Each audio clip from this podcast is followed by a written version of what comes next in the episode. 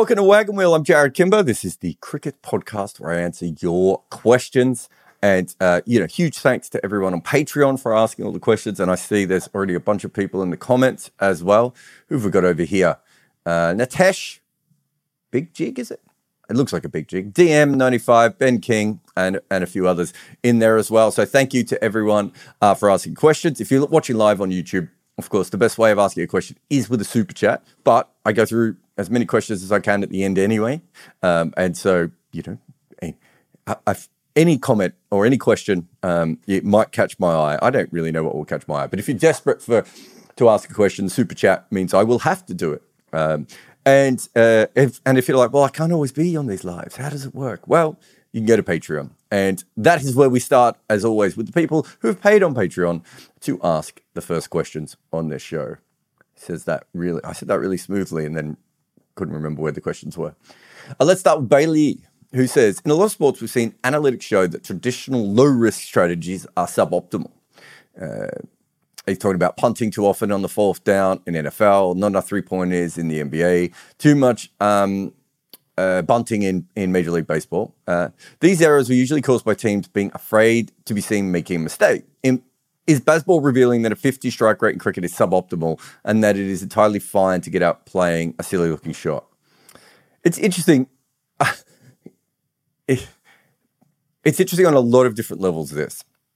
So if you look at the punting too often on the fourth down in the NFL, American football had everything it needed to know that that probably wasn't something that didn't work particularly well, right? And so at any stage had, I don't know, a great coach come along in, in the 60s, 70s, or 80s and just started doing that, I think others would have just followed, right? I think that's fair to say.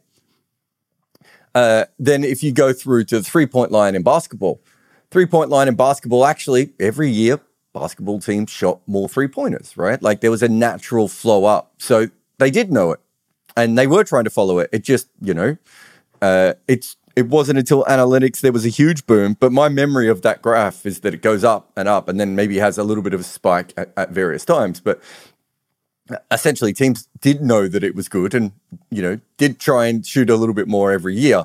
Um, so they were following it, but there wasn't an outlier team who just changed it massively, right? Um, and and if you look at those two things, those two, te- you know, there was always outside shooting in basketball, right?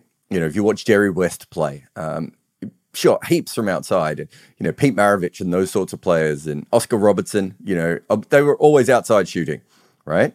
Um, so there was always that element. And in in uh, the NFL, teams always knew, you know, how to get the extra one or two yards at the end. They had all the talents available.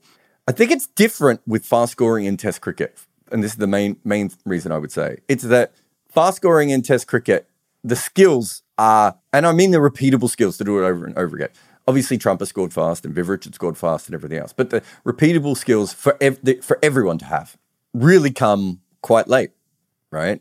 So I don't think it's just a case of um, everyone else being too defensive for all those years.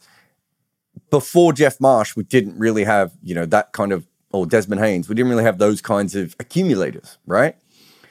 That then leads into that sort of Ricky Ponting, um, you know, Virat Kohli style of player, uh, uh, Joe Root style of player, right? Like all these things had to happen in order to get there. So if we, if let's say we were playing a test match in 1975, right? One day cricket basically doesn't exist, right? Before the first men's World Cup. And the players all tried to play this style. I just don't think they would have had the games to be able to do it. Whereas I think if you put a three point line in the basketball there, there were probably players who could just shoot from out there. And if you told all the NFL players, you're just going to go on every fourth down, regardless, you're not, you know, unless we're like more than five yards away from the from the um, touchline, uh, we're we're not going to do it, right? Um, uh, from from the down line, sorry, um, uh, we're just not going to do it.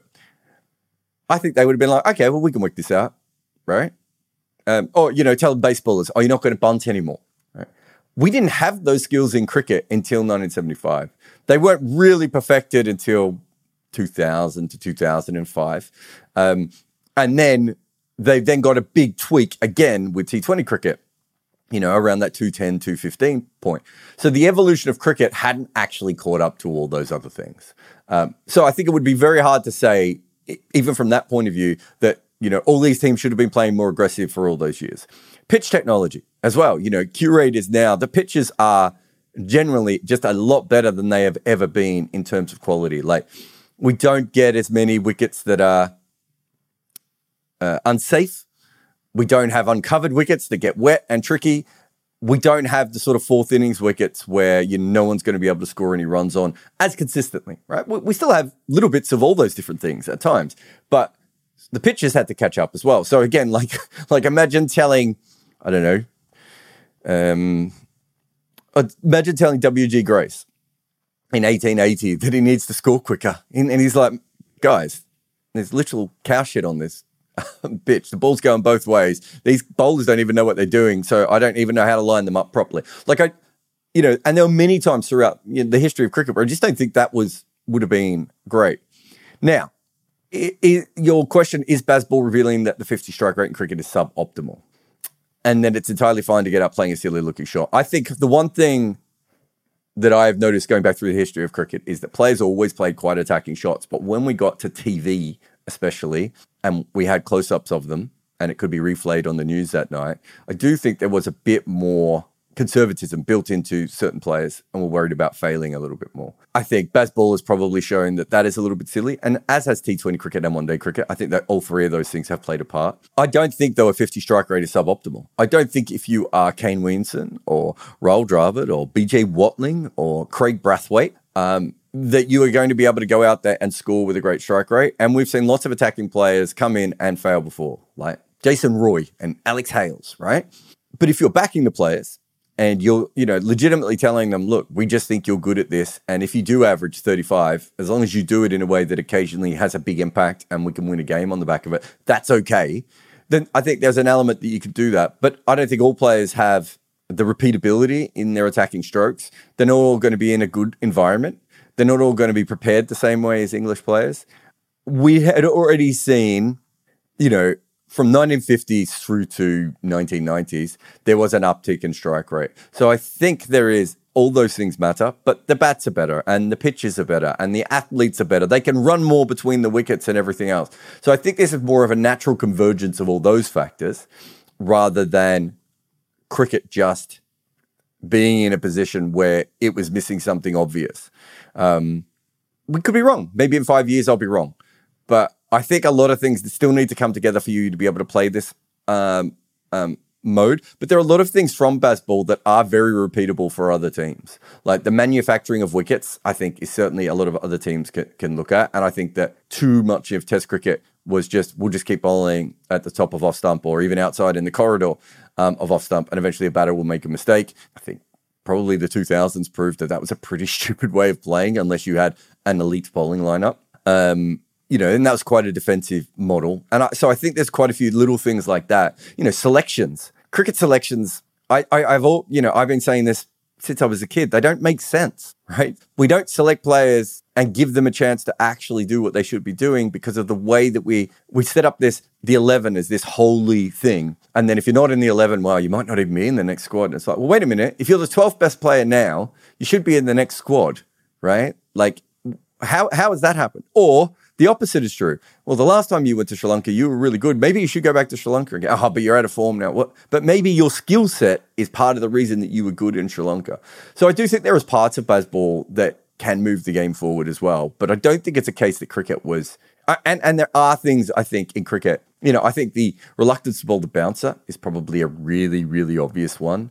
Um, that took a long time, a, a little bit more like the three pointer.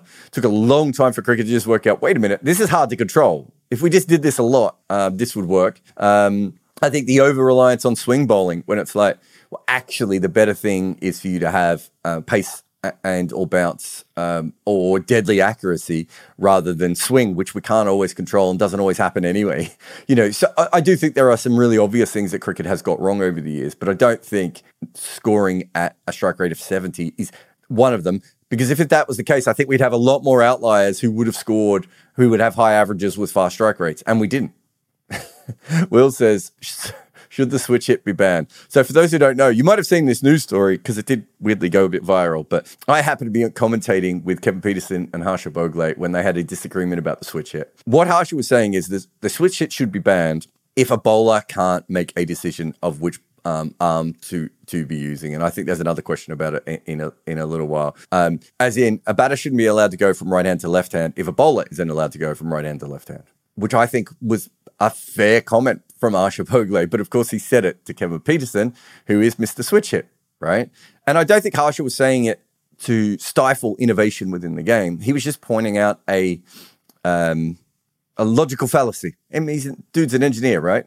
Is it engineer? I think he was an engineer. He was pointing out a logical fallacy within the laws of cricket, which I agree with. Um, so, should the switch hit be banned? No, but I think bowlers should be able to say which side of the wicket they're bowling from, and they don't have to necessarily say which arm that they're going to be bowling from. But there's another question on this, so we will get um, to that again in a moment. Vikas says Rehan Ahmed lacks control in tests. Going at nearly five runs and over is too much, but he looks so comfortable in batting. Wouldn't be surprised if he became a batter who could bowl in the future. Yeah, I, I think there's a few people um, that I've already talked to that think that. I don't know if he's quite at that level of batting. I, I think his bowling will be fine. He's a young leg spinner. Why would we expect him, and who's barely bowled, why would we expect him to be consistent, right? That, because of his all round skill and because there aren't any other leg spinners in England and he can roughly land the ball where he needs to, he'll probably get to play for two or three years, you know, coming in every now and again, maybe on flat pitches, maybe on spinning wickets, you know, uh, perhaps one day replacing um, uh, Jack Leach occasionally when they maybe only want 15 overs from a spinner, but they want a little bit more batting, you know, all those sorts of things. Um, so I, I, think I don't have any issues uh, with with that. I worry about a wrong independent first class bowler just because I'd never seen one really work before. So maybe it will, but I need to see it before I can, you know, fully uh, go into it. But you're right, he's not particularly accurate. Um, uh, England might replace him with Bashir in the next game. They might also play two seamers in the next game uh, with, you know, what Joe Root has already done, or they might be terrified of overbowling Joe Root again. Abhinav says, in some other sports, administrators seem to frequently inflate stadium attendance numbers. A game may be called a sellout when it's obvious that there are thousands of empty seats. This might be explained by the fact that attendance is reported based on tickets and passes uh, rather than on game attendance. Does cricket similarly inflate attendance numbers? It definitely used to. um, I think most sports now it's harder to do, right? Because there's a lot of live counting done and everything else. Um, eh, but yes, traditionally, I think it's always done that. It's a really important thing to remember as well that before sort of technology took over these things, that it was actually really hard to tell how many people were, were in a stadium, um, you know, on, on any given day. Um, it's not something that the stadium owners always want out there e- either. Um, sometimes the boards or the teams may not want that as well. But yeah, traditionally cricket did this same as any other sport. I th- think musicians do it and Lots of people do it. You know, there's lots of. It was Hyderabad where they were saying there was twenty five thousand on, on one day. Was it more than that? Was it twenty seven thousand in one day? But my guess is that there was a lot of school students who were given free tickets. Does that count? Or you know, all, all those sorts of things, right? Um, that, so there's little ways of doing it. You know, some uh, you know, so it can be a little bit dodgy. But over the last couple of years of sport, I would say we get much more accurate numbers than we ever did before. Um, not all cricket boards release the numbers either, which is another which is another tricky one. But I know I think Australia, England, and India do. I think New Zealand do. Um, but I'm not sure if all of the others do. And sometimes you can ask, and they get a bit tetchy when you ask. Um, uh, so yeah, so it is a little bit tricky from that point of view. And, and don't remember, don't forget with cricket as well. I think you might get situations in some cases where the crowd takes a long time to get there and then people start to leave before the close of play. So, how often are the actual all the people there is not the same as other sports? It would be my guess. James says, Is it easier for a natural in swing bowler to learn how to bowl an outswing or vice versa? I would say the majority of the outswing ball. Oh, ah, this is tricky to say because I think most people are outswing bowlers because the way that we bowl. And so because of that, it's more likely for an outswing bowler to learn in swing, but that's because there's more outswing bowlers to begin with. But I would say the majority of the bowlers I know that can swing the ball both ways started swinging the ball away and then worked out how to swing it back in. Um, I found that again, I, I, don't know. This is a hard one. I, I can. I, have said this before. I'm not very good at cricket, but I can do most of the skills. Right? Like I can bowl a back of the hand slow ball, and you know I can bowl off spin, and um, I can play most cricket shots pretty pretty comfortably, and, and I can even though I'm a spin bowler, I can bowl outswing. If you gave me a ball now, I could probably get it to swing away slowly, but it would swing away. And I spent years trying to work out how to bowl in swing. And I remember eventually um, a, a, coach and, and like this is just for fun, but I remember a coach saying that I had such an outswing action that it would be very, very tough. But having said that, I know lots of guys who bowl in swing who never worked out how to swing the ball the other way. So I would assume because of the way you kind of collapse as an in swing bowler, which is one of the reasons you do because you're kind of pushing it across. And so uh, Steve Harmison told me this. I've never heard anyone say this before, but generally when you try and bowl in swing, you bowl it a little bit shorter because your body collapses a little bit more, and so you're not um, quite delivering it fr- from the same um, direction. And so generally balls that swing in are slightly shorter than balls that swing away.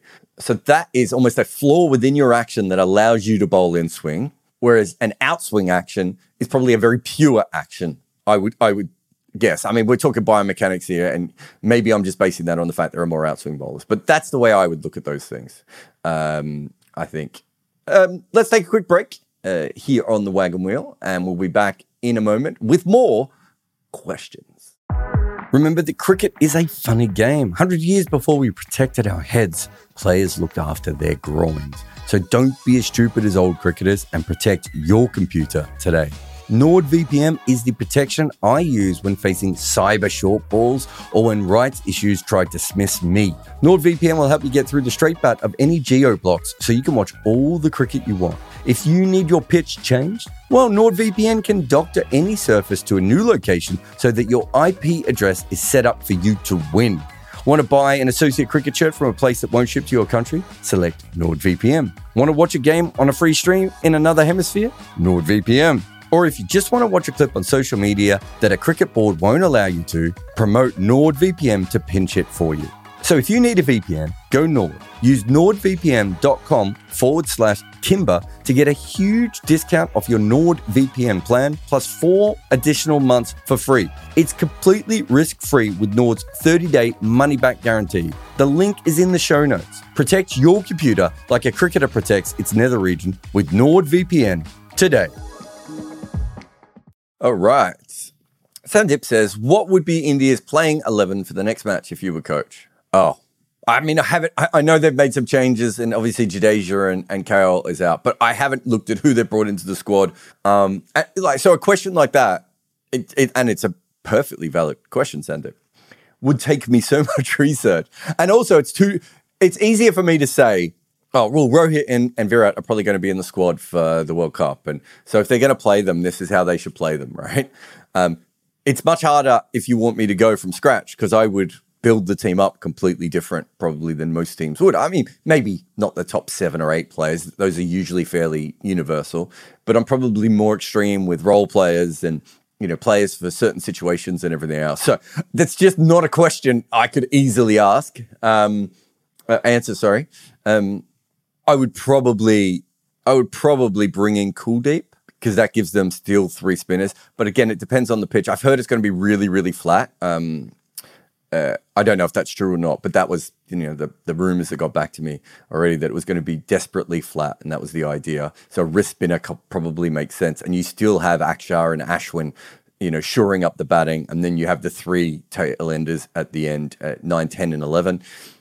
Uh, you know, as for which batter um, comes in for KL Rahul, I, again, I haven't even had a. I know the the changes were made, but I, I, I, was doing something else before I came on this, so I didn't see that. Um, I didn't see the full list there, but uh, that off the top of my head, that makes the most sense.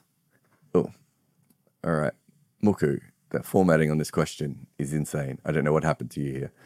Aditya says it's about the Harsha KP switch hit debate. I knew there was one more question about this.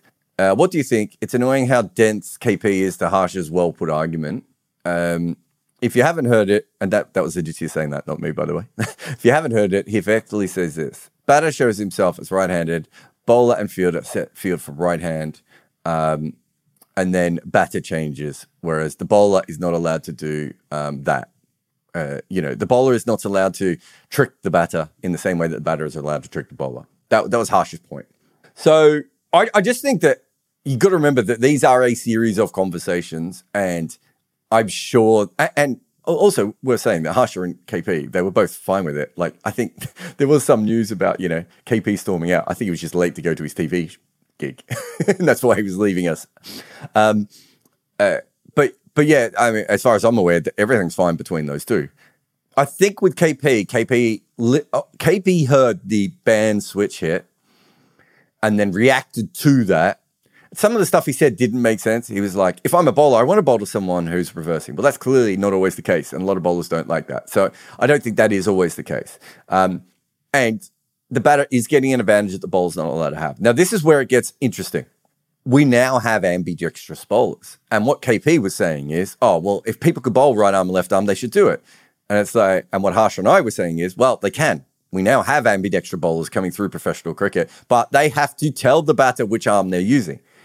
I'm going to take this one step further. I don't know how easy it would be for a bowler to run in and then at the last minute decide which arm they were going to use and trick the batter anyway, right? So, in some ways, the batter has an advantage. Um, uh, but but there's absolutely no but there's absolutely no doubt when you know when looking at all this sort of stuff that it just doesn't really make any sense that the bowler has to tell you what what arm they're using and the batter doesn't have to tell you what side of the bat you're using and i think that was the point that we were making and what and, and just to go on KP's side for a minute, KP saying, "Well, there should be more ambidextrous bowlers, and why aren't they?" Well, it, it's only take it's only the last twenty years that really we've had a lot of people playing, you know, switch hits and and and um, reverse sweeps and you know reverse scoops and all those sorts of things as well.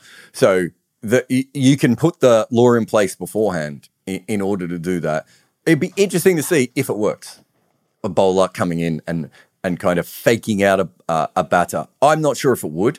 And the ambidextrous bowlers I've seen so far have usually been quite strong with one arm and quite weak with the other. But we know that there are some ambidextrous cricketers like, you know, uh, Jofra Archer and um, uh, Allan Border and um, uh, uh, Ian Harvey. And I'm not talking about guys who bowl right arm and bat left hand or vice versa. I'm talking about people who can legitimately bowl both with both arms or throw with both arms. Um, so it the whole the whole topic is really really interesting. But yeah, I think KP just got.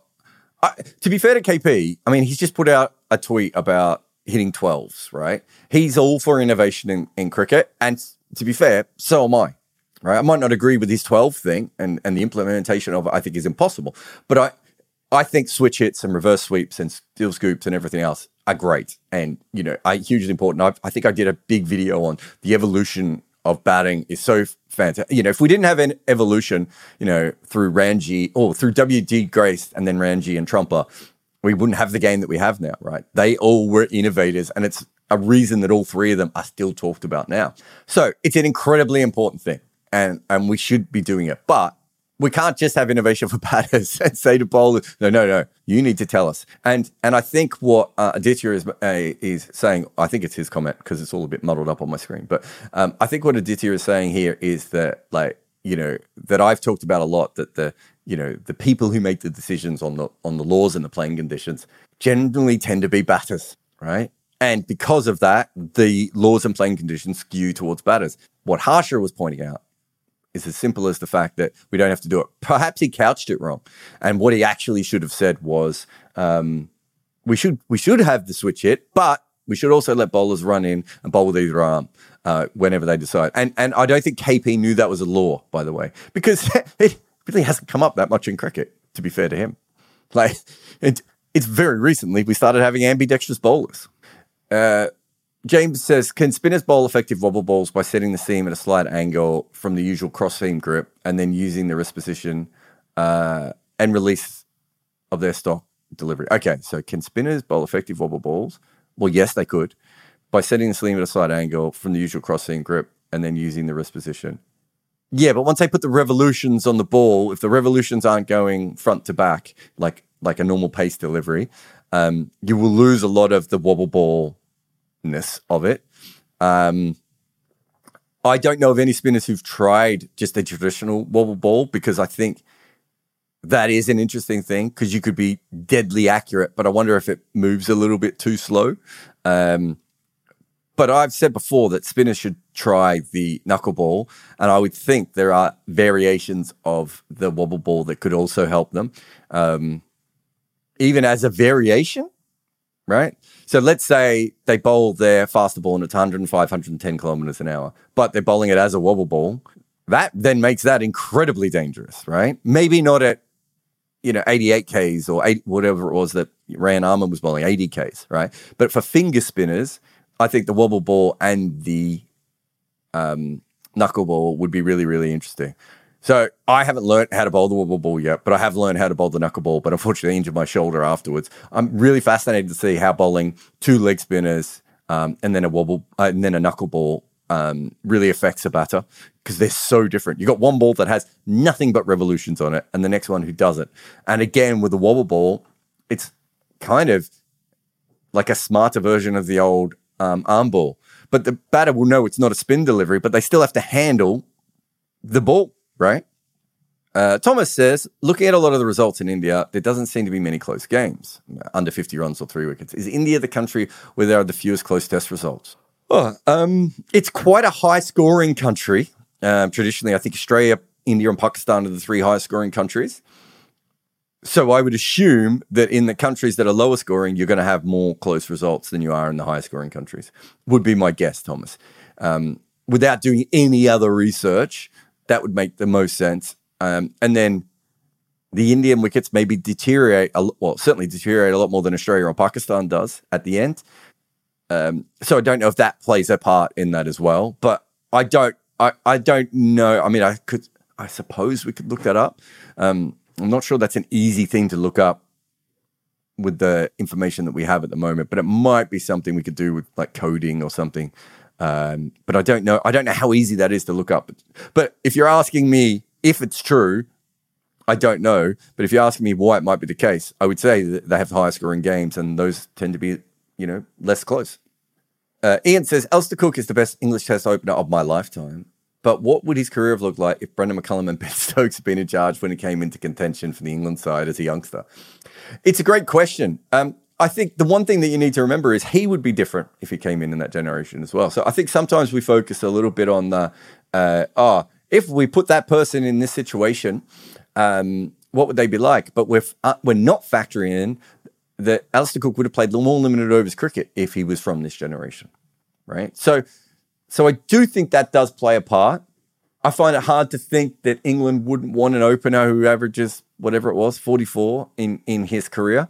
Um, look, part of the reason they've gone with this method is because they don't have Alastair Cook, right? And they don't have other, they don't have Andrew Strauss, and they don't have Jonathan Trott. Like they had to manufacture something. They Joe Root is still more or less playing as Joe Root, but with a couple of tweaks towards Bazball when needed. Could Alastair Cook have done something similar?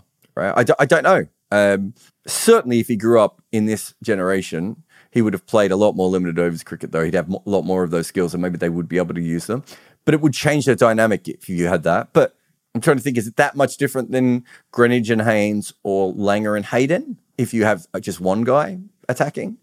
Because if you think of Greenidge Haynes and then Viv Richards, right? You have two attackers and Desmond Haynes, who, you know, more he, not a blocker by by any stretch, but certainly more um, of a traditional player, you know, um, than than the other two were. I Don't know if you have his no, because I don't have his strike rate in Test cricket, which is annoying. But his, his strike rate in ODI cricket is like sixty three, right? Um, and I think Greenidge was Greenidge wasn't like an out and out dasher or anything, but he was an aggressive opener who put pressure back on you. Um, so you know that still works because uh, then in Australia you've got Hayden and Ponting with Langer. Although to be fair, Langer could attack for a little bit and then would die down. There's a, there's a little bit of Australian openers, you know, or Langer and Hayden putting pressure back on the opposition in that first session, you know, and Slater did it beforehand as well. Um, but I don't know if you need both players to be doing that all the time. But maybe with the, within the Bazball structure, you would. But I don't. I just don't think they would throw. If they had a player like Alastair Cook right now, I think they would play them. If we're being honest. Uh, all right, let's just have another quick. Oops, that was dramatic. Uh, let's just have another quick ad, and then we'll be back with more Wagon Wheel with Jarrod Kimber. That's me.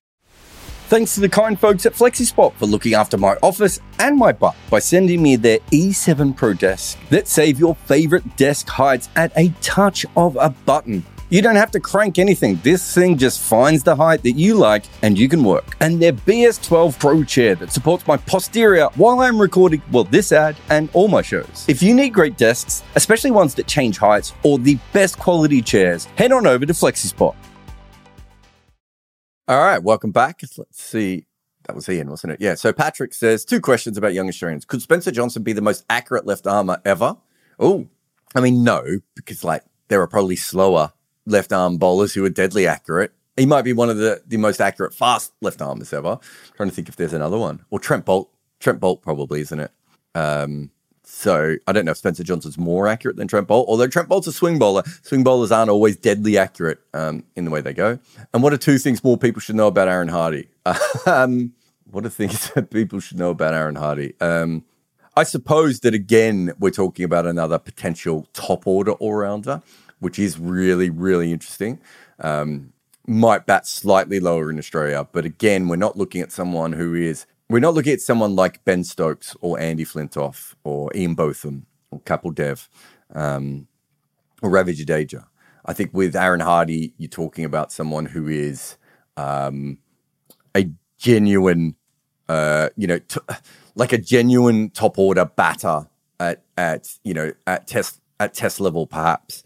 Uh, probably more of a number five, I would say, but again, could bat higher, I think, um, in a lineup. And I think that's the excitement over a player like him um, that that we we've certainly seen so far of the ability.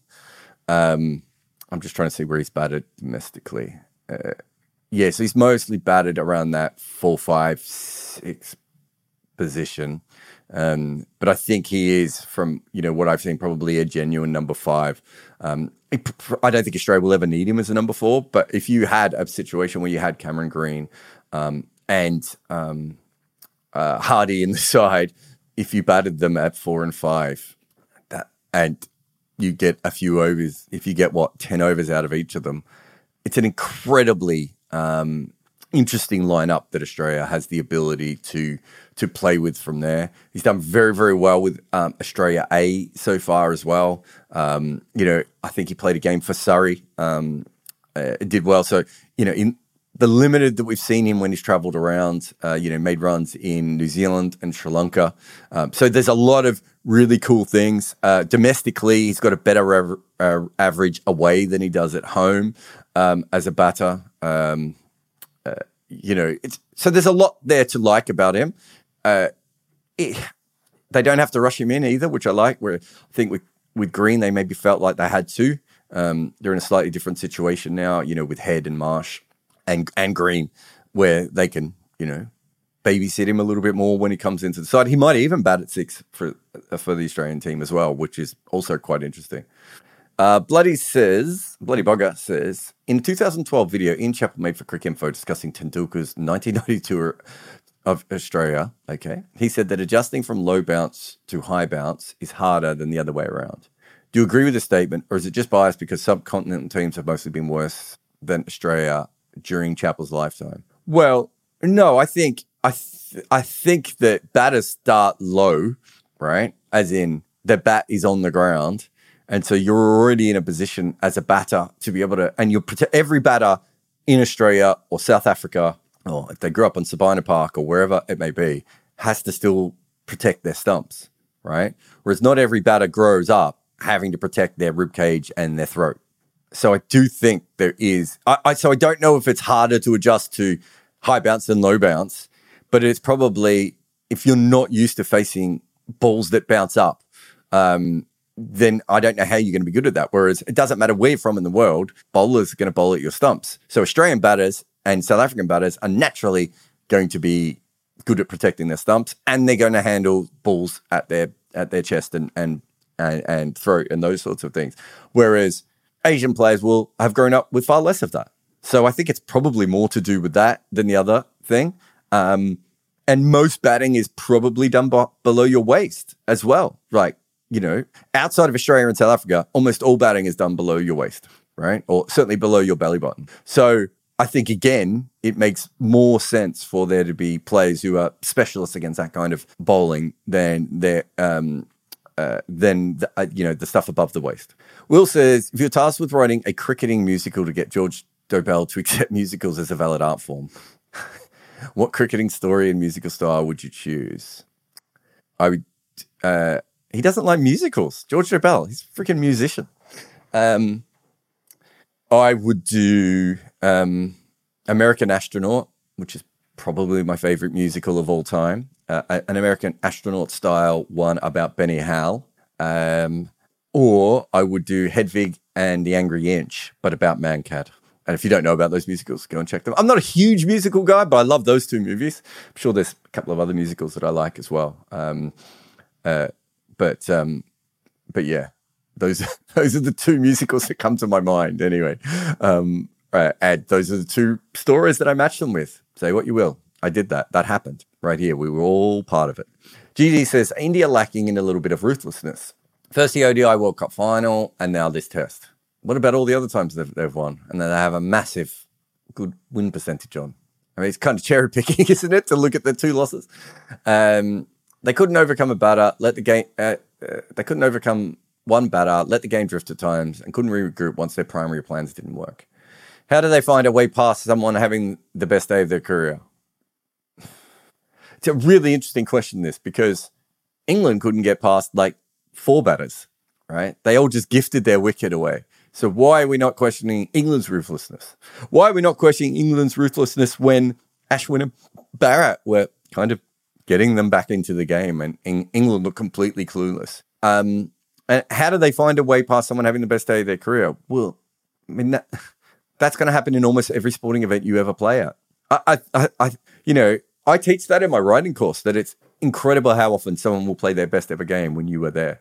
It's a really common thing to have happen. Um, it's going to happen to India as much as it's anyone else. How do you, you can't plan for that. You just plan for the player, right? India had planned for Pope and Pope played in a way that he had not played before or more dramatically than he had before um, and got away with it as well. Like some of the luck side of things that could have gone against him.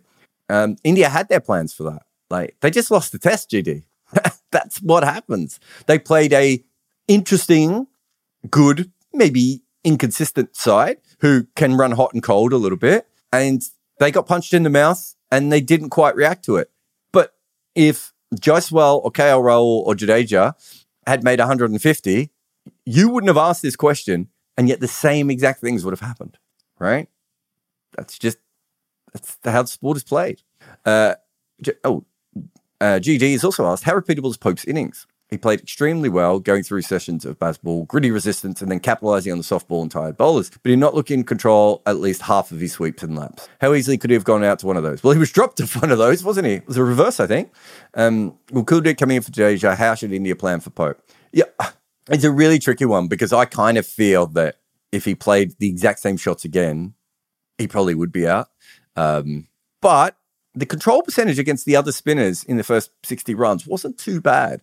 So it was a few dodgy reverses that he didn't play particularly well. And, I, and I'm on your side there.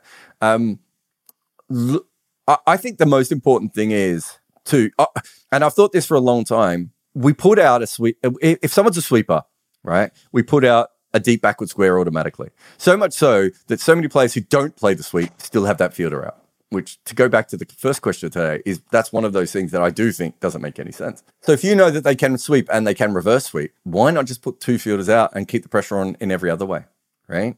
And I think doing that means that he's taking a lot of risks for ones, right? And occasionally he will still get a boundary and, and everything else. Um, I would start with that, but I would also I would be getting the spinners around in a huddle to get them to talk about how they deal with reverse sweeps in um, uh, in limited overs cricket, right? Like, how do they deal with people who reverse sweep a lot? Ashwin has had to bowl to this a lot. Akshar's had to bowl to this a lot. This isn't new to them. So what's what what things can we bring across from there? The other thing I would say is that with reverse sweeps and and sweeps, really, bowlers spinners generally bowl quicker when you start reversing or sweeping. It's actually quite often it's better to bowl slower. Is that something that's worth looking at for Ollie Pope a little bit as well? I don't know. And last one from Patreon is Scott says, What exactly does non tactics man management aspect of captaining entail? And how much does it matter?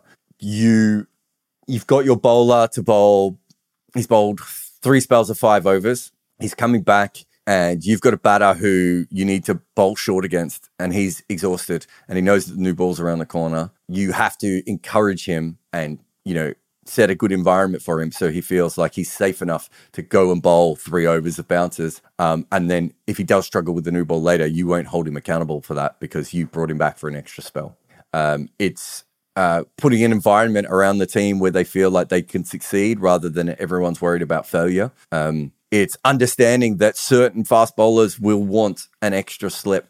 Well, actually, most fast bowlers will want an extra ring fielder rather than an extra slip and you again have to put them in a situation where they feel comfortable. You have to understand that some batters bat in a cocoon, and so they almost bat for themselves rather than batting for the team. But that is also part of their success. And so, are there ways that you can subtly manipulate and manage and help them get out of that bubble, or is it better to let them in that bubble and explain to the other players that's what they do, right? So it's no different than an office manager, Scott. Everything I've just said would be an office manager or a foreman in a factory or, you know, a farmer with his staff, right? It's exactly the same thing. How do you get the best out of these people?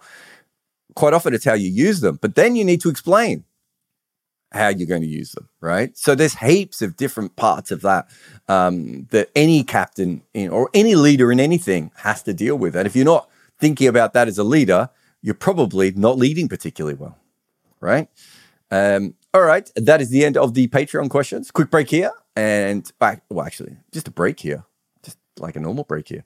Uh, and I'll go through any of the questions. Remember, if you're desperate for something to be a- answered here, uh, the best way to do that is always via a super chat. But I'll go through and see if there's anything else that tickles uh, me today here on the wagon wheel with Jarrod Kimber masses of super chats coming through, but a couple of really good non super chats as well. Just good chats all round. Uh, Drew said, oh, it's better if I put it on screen so that you can see it. Drew says, who are the more successful natural swing bowlers, in swing or out swing? Does it change for format or ball type? Who are the most successful? Uh, so Jimmy Anderson was a natural swing bowler. Um, Bhuvi is probably a natural swing bowler as well. Matthew Hoggard, um, Damien Fleming, who we're going back to. Uh, it was really common up until really 2005 ish, which by that point we probably realized that seam bowling made a little bit more sense um, and was more controllable. Southee is a natural swing bowler. I'm not sure if I'd count Boult as one, although he's probably there and thereabouts as well. Um, uh, so yeah, so uh, you know, Ishant Sharma had probably a natural in swinger. Who else has a natural in swinger? Someone else that I'm missing. Really obvious. It's going to annoy me for a while. Uh, I think Dale Steyn's probably someone with a natural out swinger as well. Um, so yeah, there's a few there. Uh, does it change for formats? No, it's wrist position. So no. Um, uh, if you, you, can swing the ball, uh, uh, the red ball, you can swing the white ball in exactly the same way, or you should be able to. Um, the amount that the balls swing is very different. So white balls swing massively when they're brand new, and then stop swinging once the lacquer, um, well, once the paint peels off, starts to peel off. Whereas red balls, obviously, you can keep swinging for quite a long time. So there is a difference in that. Thanks, Drew. Vikas says, Finally got you on live chat. You did, Vikas. Uh, can you put up a live podcast schedule on uh, on a blog sometime? I can't because essentially, you know, we we generally do these around two two thirty um, English time uh, on uh, the wagon wheel, I should say. Me and Behram generally do Monday nights, but it's about schedules for me and for Behram and for, for anyone else. Um, scoreboard, obviously, we try and get up as soon as possible after a game if we're doing it. But for those who come in the chat all the time, Vickers, you'll notice that the times that we put up are just not the times we go. I've got three kids. I'm running a business. Um, I'm quite often working for other companies as well. You know, Behram's working for everyone when he's doing stuff. Uh, it's just, it's not possible for us. We have to do that when we're free basically. Um, but we try and keep them roughly around the same times for our own sanity as much as everyone else. But yeah, it's not ideal. Uh, question Bharat was trumped by Foakes. Yeah, I thought that was interesting too. I thought Foakes actually kept quite poorly as well. So I do think that that wicket was maybe a little bit tricky. Um, but by the end, I thought um, uh, Bharat struggled a, a, little bit more than I would have expected him to. But I think if you have, I, I haven't looked at the buys count or anything, but my memory was by by certainly the last day and a half of that test, both keepers were missing a lot of balls. So I'm going to put that down probably more to the wicket, uh, especially because they would be more of them, two of the more specialist wicket keepers in the world. It's also possible they just both had average games behind the stumps at the same time. I, I think that's fair. I mean, Foakes probably missed that catch. Was it off KL Rahul? Um, and that was probably a catch that a wicketkeeper should have got, um, or should have at least got a glove on. So I think there was, I think both of them were a little bit more ragged, but it may just have been the wicket, you know, especially when you see both doing it. Shrikant says test run rates have gone up because it is a lot harder to buy time and defend against modern attacks that are faster and more consistent with fewer release balls, not because of T20. Um, no, I think I, th- I think T20 and one day cricket have played a part in this as well, Shrikant. I think the more powerful bats have played a part. I think better athletes running between the wickets have played a part. Um, I think te- I think that England specifically, and then following on from England, Pakistan and Zimbabwe, and you could throw Travis Head in and in this as well, right?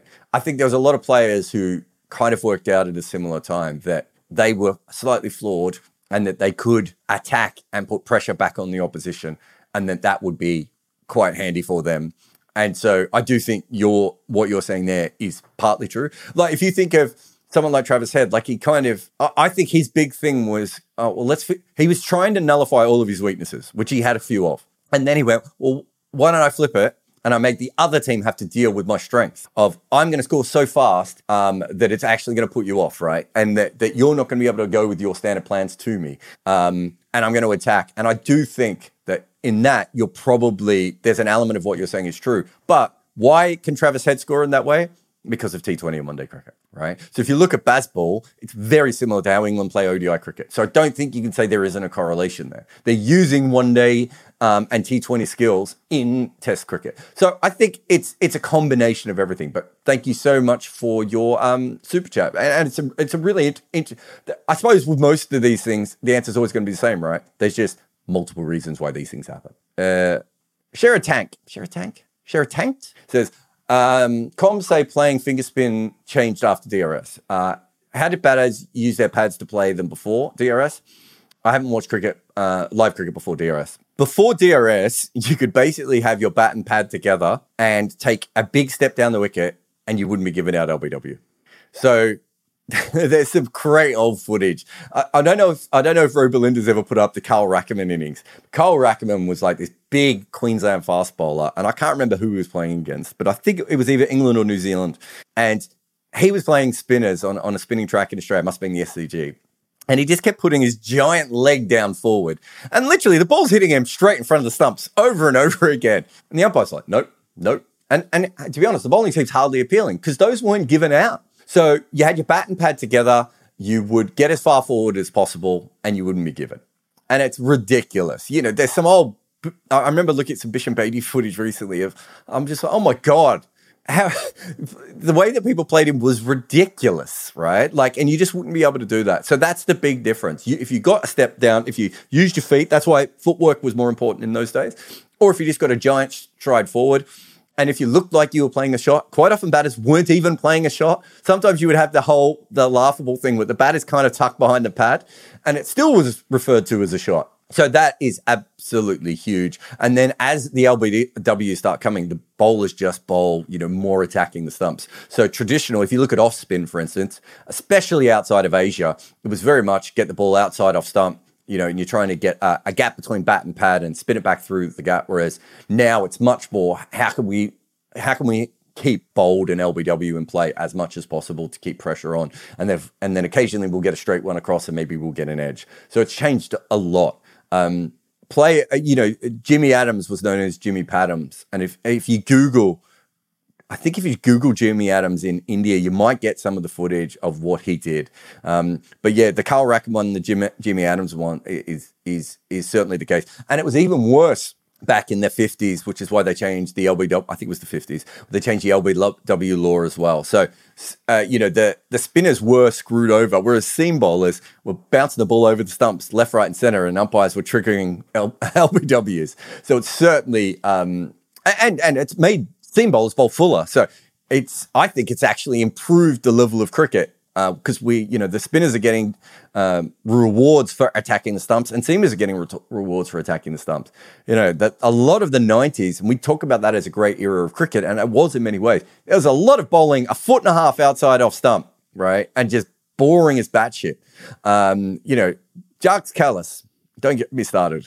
That's absolute no. It's a no from me. Chirag says my contribution from the um, from the 17 to 1 bet that England made.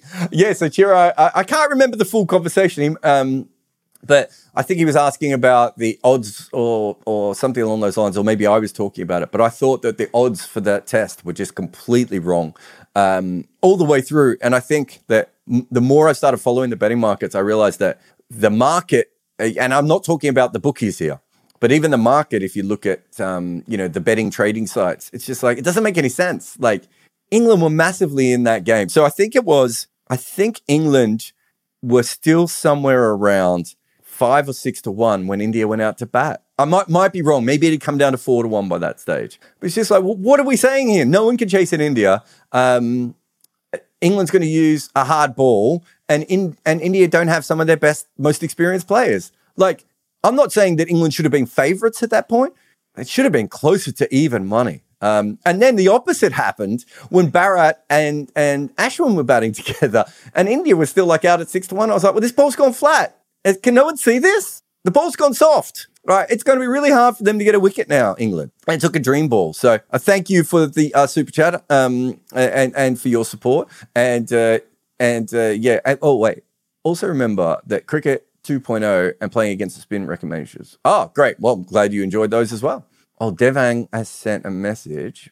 I can't see. Oh no, Muku's got it here. I'll get to it in a bit, Devang. Sorry. Uh, that's Ash said. Uh, with Sharma Kohli, KL, Ashwin, Jadeja, and Shami, and Bumrah on the other side of 30, the decline of the Indian Test team has surely started. One thing I would say about this is there's a, I think there's a bit of a mini transition coming up. That's fair. I think also players play a lot older. I don't think 30 is 30 anymore. I think 30 is 33, 34 now um, in old monitoring. So it used to be in, in, Test cricket, you got to 30. Chances are, if you're a bowler, you're on your way out. And if you're a batter, your back was already gone. We know a lot more about things now. You know, we look after players a lot more and everything else. I do think we will see, just the same as we're seeing in all sports, more players playing to an older um, age. So I don't think this is as dramatic as you're saying, but I do think there will be a mini transition. And I, I you know, I think a lot of people have talked about that. And juggling geek, juggling geek music I think I got that right. If Anderson plays the second test, might we see him um, used to contain the run rate with Foakes up at the stumps? Yeah, I, I, think he'll bowl with that, keep up the stumps. I think the next couple of years he'll bowl with that a lot because a lot of batters now come down the wicket against seam bowling and bat out of their crease and everything else. So I definitely think we'll see more of that when Anderson is bowling, but specifically because of what you're saying. Not that the Indian batters are, are use the crease as much as um, some of you know Pakistan and and um, and England batters do, but I still think they do. Um, so there's a chance of him getting a stumping. Yes. I would say over the next couple of years, if, if he played Test cricket for two more years, I just don't think it's possible for him not to get a stumping because of the way that modern cricket is now being played. Samit says, and this was a super chat as well, so thank you very much, Samit. With a lot of discussion, uh, sorry, with a lot of discourse of batters should play their natural game, but isn't natural game pitch dependent? On certain pitches, defense might come naturally, and others, um, attacking shots. I think that you know, with me and China doing this book on on you know on their you know fifty great batters and and everything, and I think one thing that we're coming across is that most players kind of have their method and it's going to work on certain pitches and it's not going to work on other pitches. They, it's very rare for a player to be able to chop and change. And there are batters that are like that, that are very, very, you know, um, very good at working in different places. But the truth is to me, most players aren't. They're very good at a few key things that work in certain environments. And a great player might be good at lots of different things, they're not always as good at that. What they have though is the ability to gear up and gear down for situations. And you can also take that also for different kinds of pitches. You might be able to do that. But I always said that the whole thing of Sachin Tendulkar taking away his cover drive, which is a bit overblown anyway, because it's like he did it for like one innings. Um, but the whole thing about Sachin Tendulkar taking away his cover drive and Virat Kohli not taking away his cover drive is because one of them used their cover drive to put pressure back on the opposition, and the other one just used it when people overpitched outside off stump right? So all players are different in the skills that they have and the skills that they can adjust on a different pitch or in a bad form run or against certain kinds of bowlers. Um, but the best players are usually the best players because their main strengths are just so strong and are so universal that they will always get them out of trouble. Amwish says, why do teams move slips start bouncing the tail? Essentially, because tailenders don't like it. It can, um, it, tailenders have got really good at getting behind the ball and that you can get a lot of wickets very quickly by doing that. And by the time you get to the tail, you want to get those wickets out as quickly as possible. You don't want to keep working your bowlers. So teams are taking a chance on the fact that the runs might come quickly, but the wickets might also come quickly. And because of those two facts, they'll still get their bowlers off quicker. And overall, they see it as a, a you know, a, as a decent way of, of going about. Sometimes it's used incorrectly as well. Um, uh, but yeah, that's that's the main reason why it happens. And where's my man? Devang says, should India go back to Pujara? Um, no, I don't think so.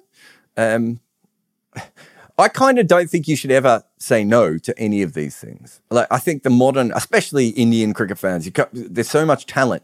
It's just like, oh, we'll get the next guy and we'll get the next guy, and it's like, well, if you just keep doing that, you end up rotating through players, and no one ever gets a proper go. And you're only then picking the guys who happen to score runs in their first five tests, rather than actually maybe the players who might be the best.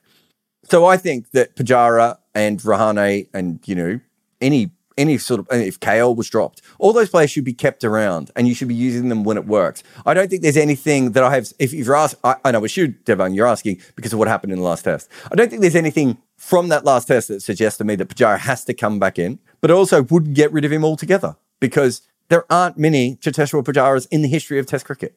And so with that, I do think that you always want to be in a situation where you are using your talent to the best of its ability. And if that's keeping him around and then occasionally bringing him for a couple of tests, I think that's a fine way of using him. Uh, and or you know keep him around the squad so you've got like almost like a batting coach in the squad available to you who can then come in and play in tough conditions. I think is also fair. But if you're asking me if you should come in for the second test based on what happened in the first test, I don't think I see any massive reason to be able to do that. Uh, no massive reason to do that, I should say. That's it. Uh, we got through super chats and a few non super chats there. So, huge thanks to everyone who was in the comments again today. Uh, if you haven't liked this video and you're here, please do because it helps us massively. Uh, but also subscribe and everything else. But huge thanks to everyone from Patreon and on YouTube today for supporting us again. I'll be back again for another podcast probably next week. Uh, but there's plenty of other stuff coming up, you know, red inkers and um, footmarks chats and everything else. But I'm Jarrod Kimber, and this is the Wagon Wheel, and I'll see you again next time. Thank you for listening. This podcast has an ad free version via Patreon, where there are also many other extras as well, including a Discord channel where you can chat to me directly. There is a link to the Patreon in the show notes. We are an independent podcast, so support us any way you can. Maybe give us a review, subscribe, or share on social media. All of these things help us. And when it comes to podcasts, word of mouth is always the best way of making it grow. If we had a guest on, chances are their socials are in the show notes. Please support everyone who comes on this show. I am Jarrod Kimber, and this is my network. But we also have hosts and co-hosts like Behram Kazi and Estelle Vasudevan. This network is overseen by Nick McCorriston, and each episode is produced by Ishit Kuberkar at Sound Potion Studio. Mukunda Bandreddi, or Muku as most people will know, is the head of our YouTube channels, and he also helps out with so many other things like the podcast recordings. And there's so many other people we could thank here, but I just want to thank all the listeners and all the people who help behind the scenes that make this podcast work. Social media nightmares keeping you up after you turn out 25 minutes of gold on your podcast? It's time to wake up to Memento FM. They find the best designs for your posts, transforming your videos and podcasts into great social media posts. Join Memento FM today.